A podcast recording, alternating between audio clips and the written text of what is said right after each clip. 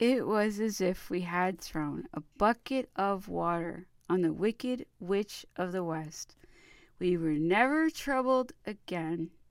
The next spring, the Macbeths moved away to scare children elsewhere. If this episode seems like a minor fairy tale, then perhaps I also imagine the elusive red-headed girl who lived for a while in a gatehouse with her grandfather who tended the grounds of a supermarket magnate's grand estate which ran all the way down to the river bank. It might seem strange that such a fine address was nestled between various generations of more modest dwellings, but the district contained a strange mixture of fading affluence and new town planning.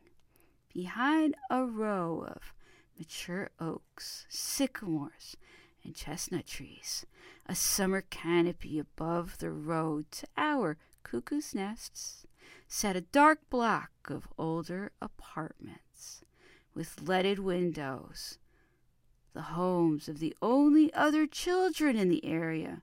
There was a high strung bully who was better avoided and who kept lizards from his German mother. Along the way from him lived two immaculately dressed little princes who seemed to suffer their strict Scottish father as much as their Italian mother indulged them.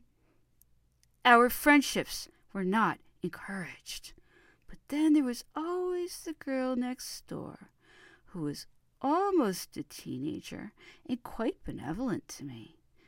The girl next door loved Cliff Richard the way some children love chocolate. I don't think she ever thought of licking him until he was completely melted, but for her he was much more irresistible than Elvis Presley. By then, in 1961, Elvis was recording big melodramatic ballads like It's Now or Never, which might as well have been in Italian.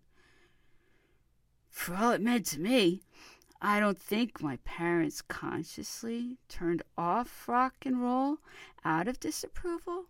It's more that the records that filtered through all the nets and traps of BBC radio meant that it simply didn't seem that swinging to them. If you had to choose between Dizzy Gillespie and a big square like Bill Haley, and I think your money would be on the bebop. They listened to Nat King Cole, Ella Fitzgerald, Peggy Lee, and Frank Sinatra. Seeing as they had control of the record player and the radio, that's what I heard too.